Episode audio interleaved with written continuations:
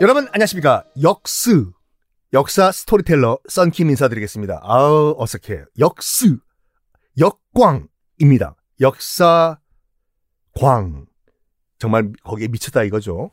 아니면 역사를 빛낼 사람.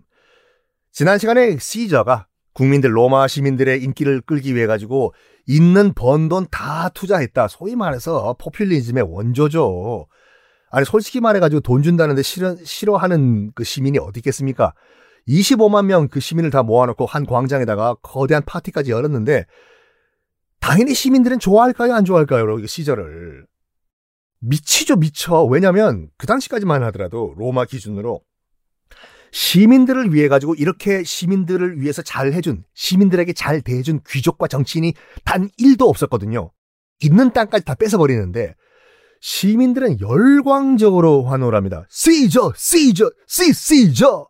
음, 지금 뭐 기준 여러분께 드릴 수 있는 말씀 기준이 BTS밖에 없는데 BTS 말고 또 뭐 없나? 어쨌든 열광적으로 환호를 해요. 시저는 어떤 생각을 하냐면 그래 이제 일반 대중들, 일반 국민들은 내 편이 됐어. 이제 남은 건 뭔가 귀족들만 내 편으로 만들면 돼. 그러면 아 뭐랄까. 두 개의 검을 한꺼번에 잡은 칼집이라고 하나 할까? 귀족들에게 잘 보여야 되는데 어떻게 잘 보일까? 시저 생각을 해봐 생각. 시저 생각을 해봐. 생각을 했다는 게 엄청난 이 생각을 하는데 뭐냐면 조강지처가 좋더라. 아내와 이혼을 해버려요. 여보 어떻게 나랑? 미안하오 나의 꿈을 위해서 저리 사라져 주시오 조강지처가 좋더라. 어떻게? 아내와 이혼을 한 다음에 귀족과 재혼을 해버려요. 그 귀족 중에서도 누구냐면 귀족 앞잡이였던 술라. 술라 또 나오네요.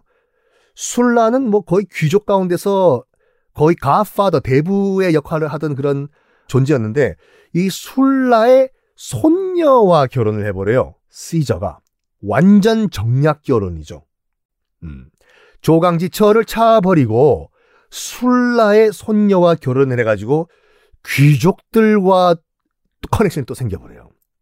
이제 시즌은 대중과 귀족 양쪽의 인기를 다 누리는 그런 인물이 되어버렸습니다. 그래가지고 인기 측면에서만 보면은 크라수스와 폼페이오스는 잽도 안 되는 그런 상황이 돼요.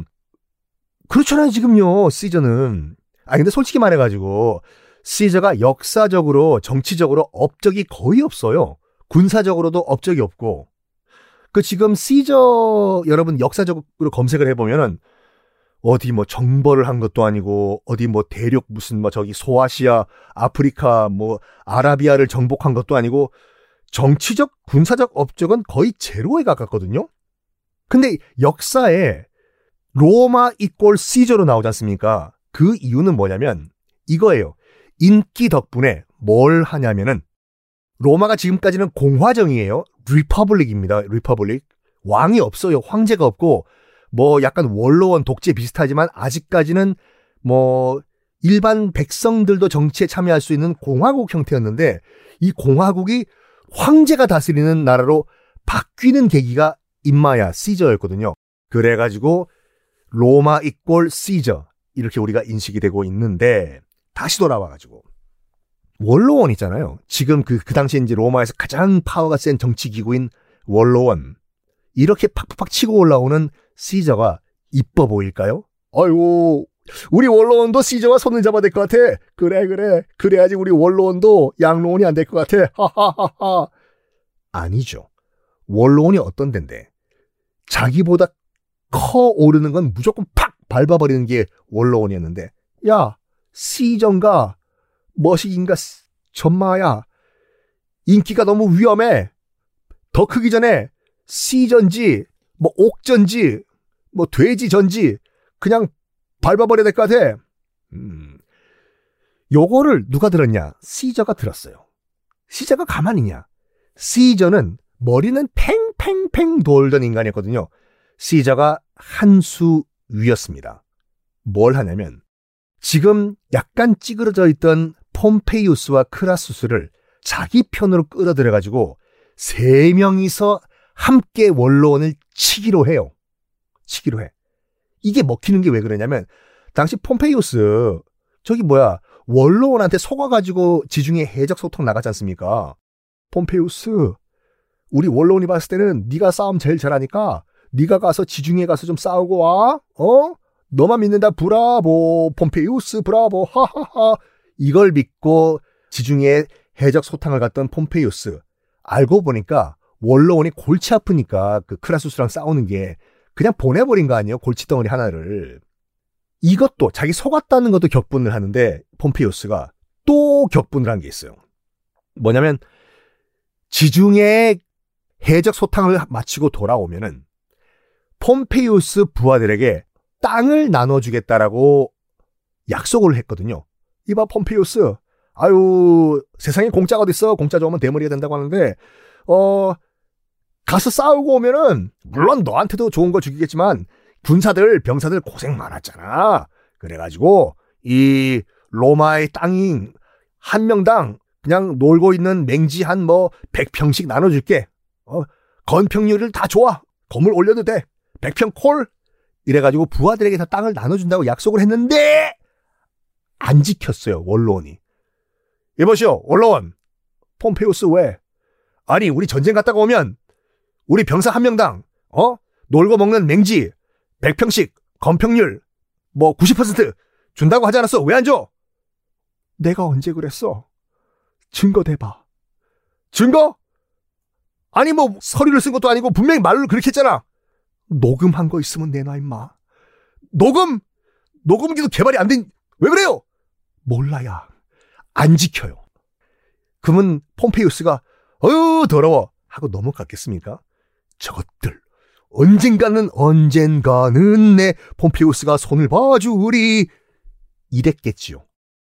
이런 상황에 크라수스도 지금 대중의 인기가 떨어져가지고 뭔가 돌파구가 필요한 상황이었어요. 크라수스가 여기에 시저가 싹 들어옵니다. 저기 폼페이우스님, 어 시저 왜?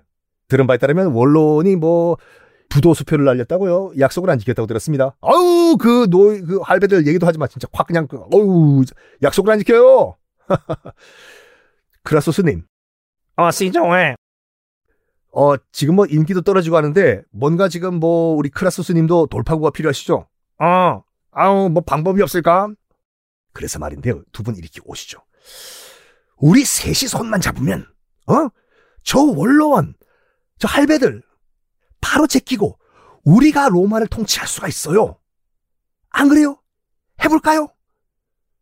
어, 그, 래도 되나? 아유, 저 할배들 그냥 뭐 우리가 힘으로 제압하면 된다니까요. 우리가 모자랄 게 뭐 있어. 콜, 우리 세 명 손 잡읍시다. 그리고 저 말 안 듣는 저 원로원들 제끼고 우리가 로마 접수합시다. 어? 어, 아이, 그, 그, 그럴까? 그래가지고 폼페이우스와 크라수스와 그 다음에 시저, 카이사르 세 사람이 손을 잡습니다. 이게 여러분들이 세계사 시간에서 배웠던 로마의 제1차 삼두 정치라고 해요. 아니 누가 만들었는지 삼두 정치란 말을 왜 써? 삼두가 머리 세 개 정치라고 하는데 그냥 삼자 동맹이라고 하면 얼마나 쉬워요. 근데 이 누가 야 삼자 동맹은 너무 재미없지 않냐? 이거 그냥 삼두 정치라고 하자. 오 삼두 정치 콜 있어 보인다. 이런 것 같은데 세 명이서 짝짝꿍 해가지고 이 뭐랄까 이 힘을 모았다고 해서 삼두 정치 뒤에 보면 2차 삼두 정치가 한 번 더 나와요. 1차 삼두 정치가 성립이 됩니다. 기원전 60년이에요. 기원전 60년. 기원전 60년은 우리나라에서 어떤 일이 발생했는지 다음 시간에 공개하겠습니다.